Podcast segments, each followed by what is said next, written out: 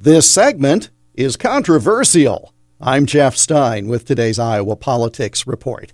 Actually, our topic is that word itself, controversial. And I'm guessing that if you don't agree with what I have to say, you'll no doubt say my comments are controversial. But if you agree with me, well, they're just comments.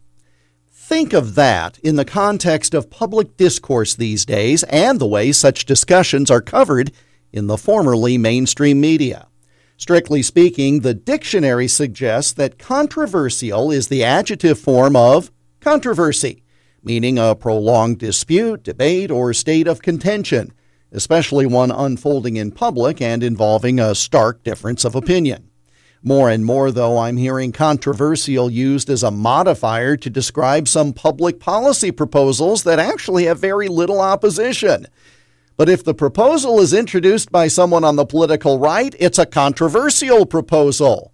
When introduced by someone on the political left, it's certainly not termed controversial, meaning by implication that it's not controversial. All a way through use of language to skew public opinion on something that many may know nothing about. Calling something, for example, the governor's controversial proposal immediately puts you on alert to be predisposed against it.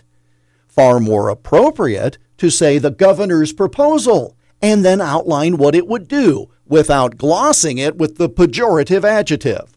That's also the case when proposals are coming from the political left, for example, to legalize abortion at any stage through a constitutional amendment those proposals are not tagged as controversial, but instead implied to be rational and worthy of acceptance.